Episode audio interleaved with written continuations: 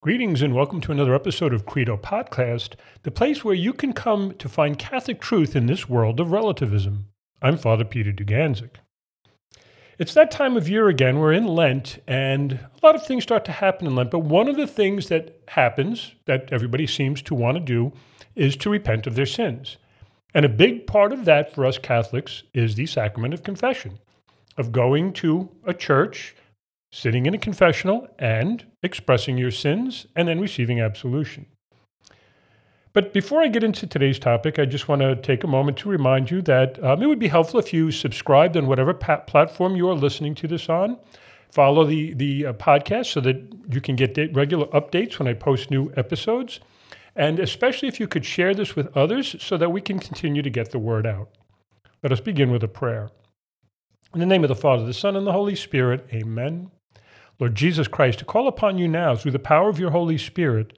Send your Spirit upon all who hear these words, and allow your Holy Spirit to transform them, to help them to grow in holiness, to let them know that they are loved, and that through the power of your grace they can ever grow closer to you, who are Lord forever and ever. Amen. In the name of the Father, and of the Son, and of the Holy Spirit, amen.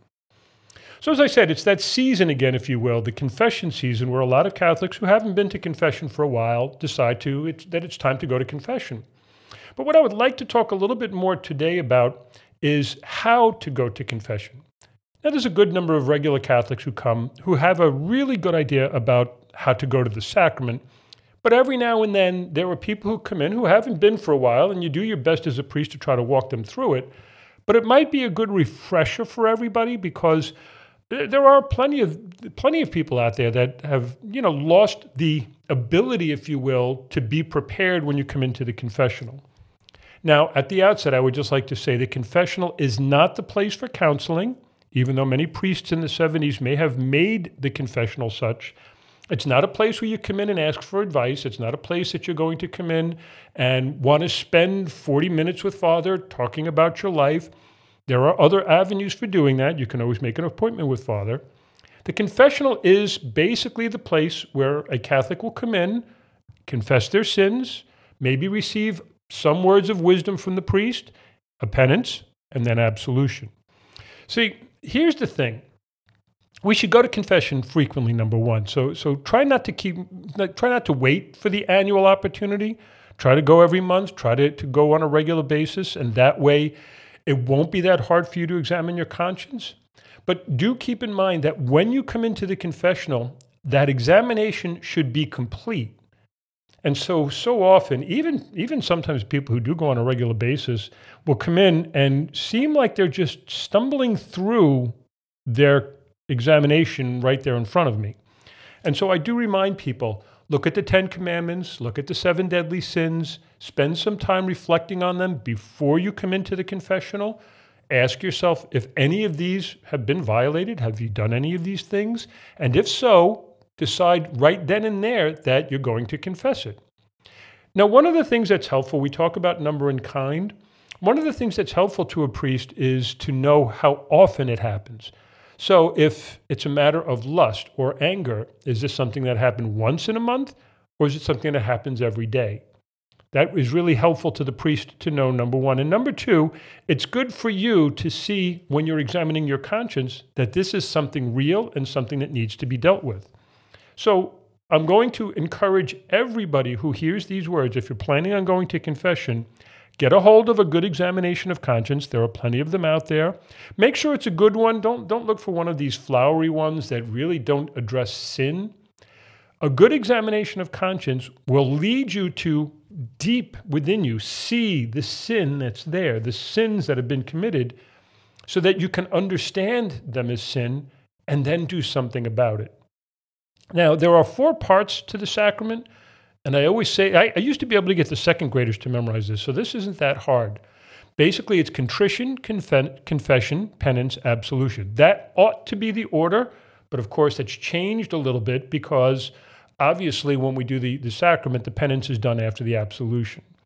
But think about it now. Here's the fourth stages contrition. There must be a sorrow. I, I, I can say this to, to kids, they get it When, whenever a kid has done something and one of their parents comes up to them and says, you know, you broke that plate. Well, the kid has to be sorry for what they did because sorrow or contrition is what leads to repentance.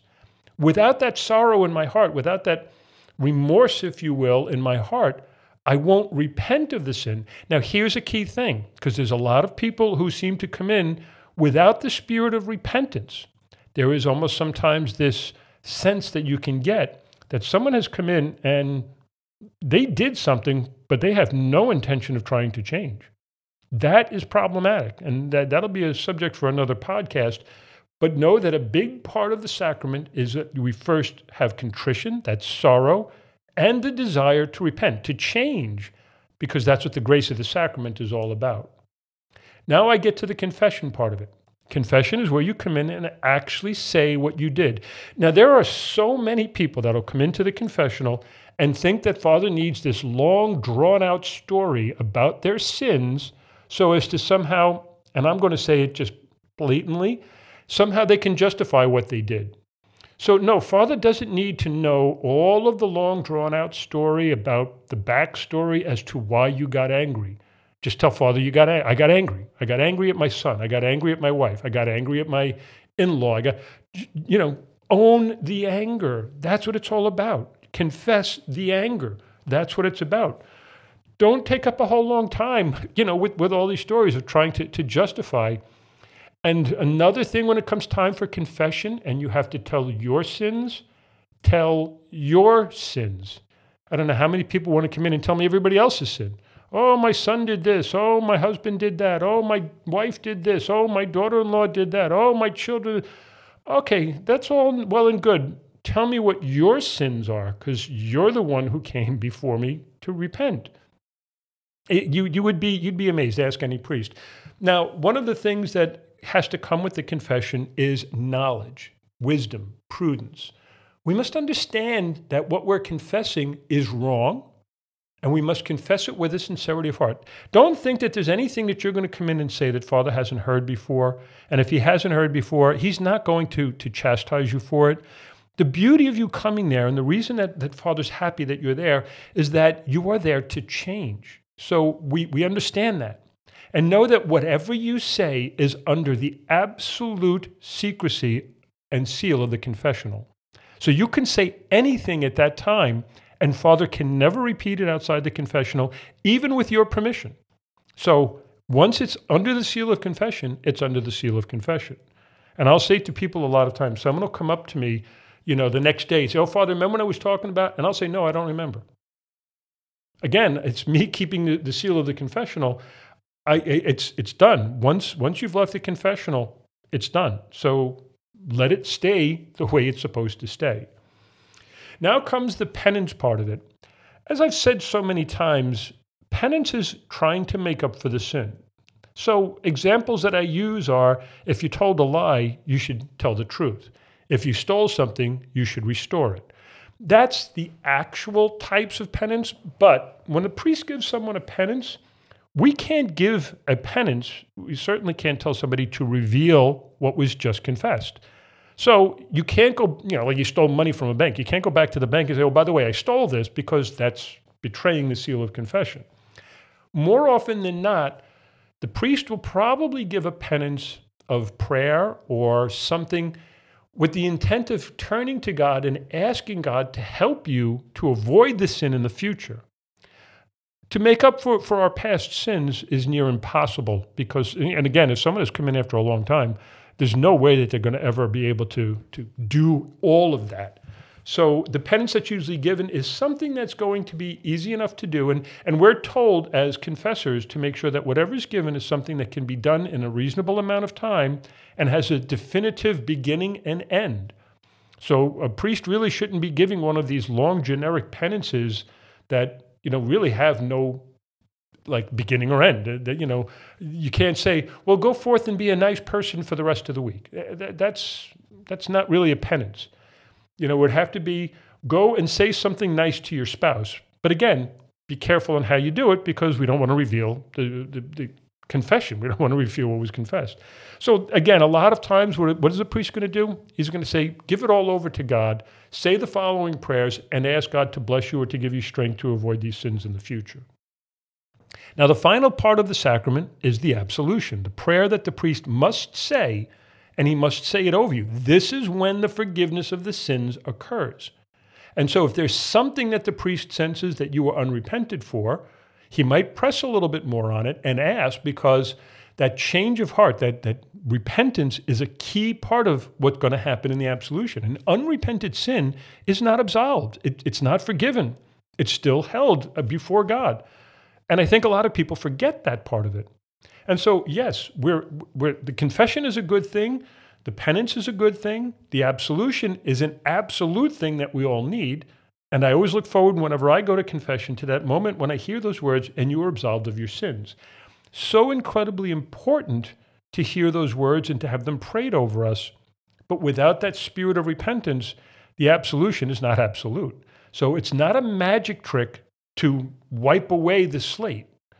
If the heart is not properly disposed, the grace cannot be communicated. And I, and I want to be clear about this because it seems to me sometimes, and, and not all the time, but it does seem to me sometimes that there is this sense that you get from somebody where they're not really sorry for their sins, that there's no intent to change. And so I do encourage anybody who hears these words start to take this sacrament a little more seriously.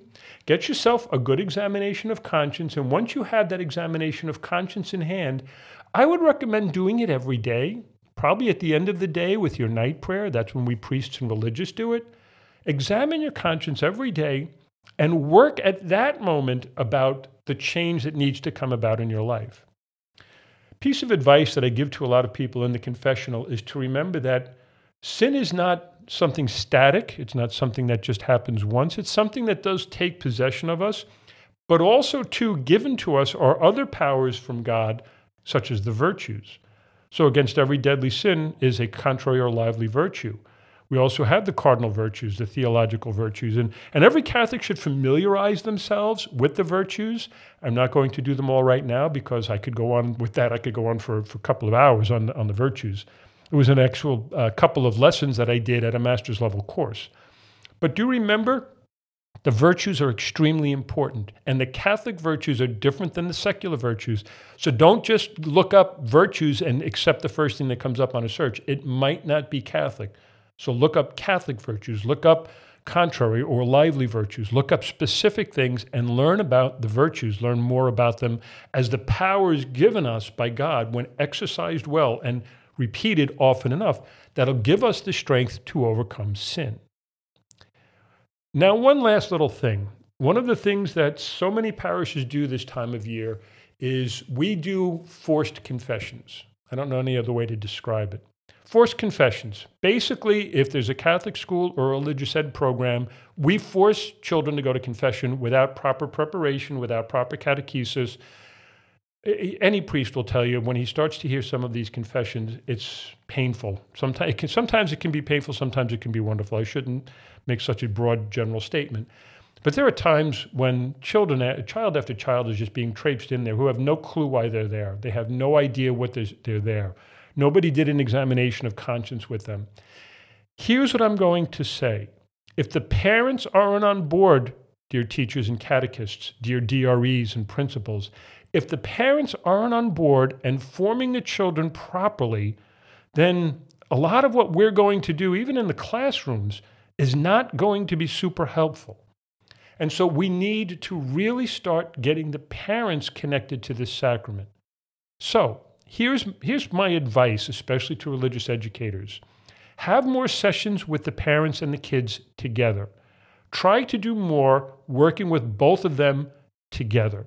And the reason I say that is I remember as a child, before I went to my first reconciliation, my mother worked with me and worked with me and worked with me. My father, my, my father was even there to remind me of a few of my sins before my first confession. I mean, it was kind of kind of comical, but um, but even when we went as a family following, the preparation time and the examinations and things we did. And it was it was something that we were able to prepare for.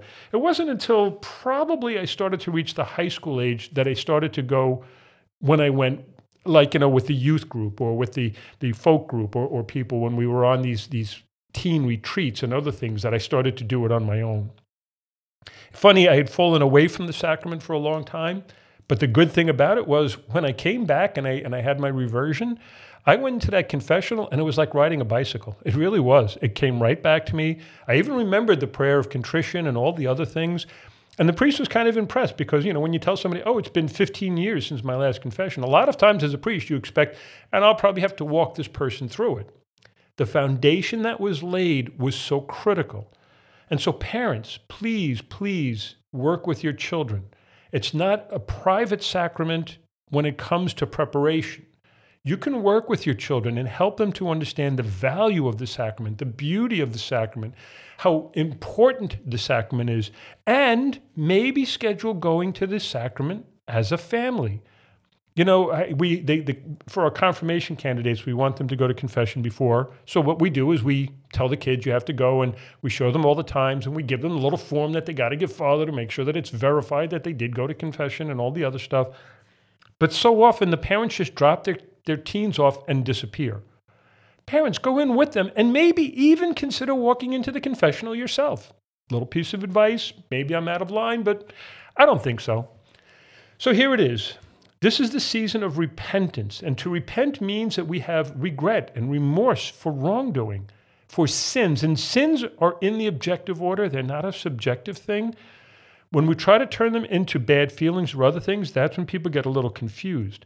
So get a really good examination of conscience and then repent. As always, I thank you for participating in this podcast. And if you could, please pray for me and know that you're in my daily prayers. And now may Almighty God bless you, Father, Son, and Holy Spirit. Amen.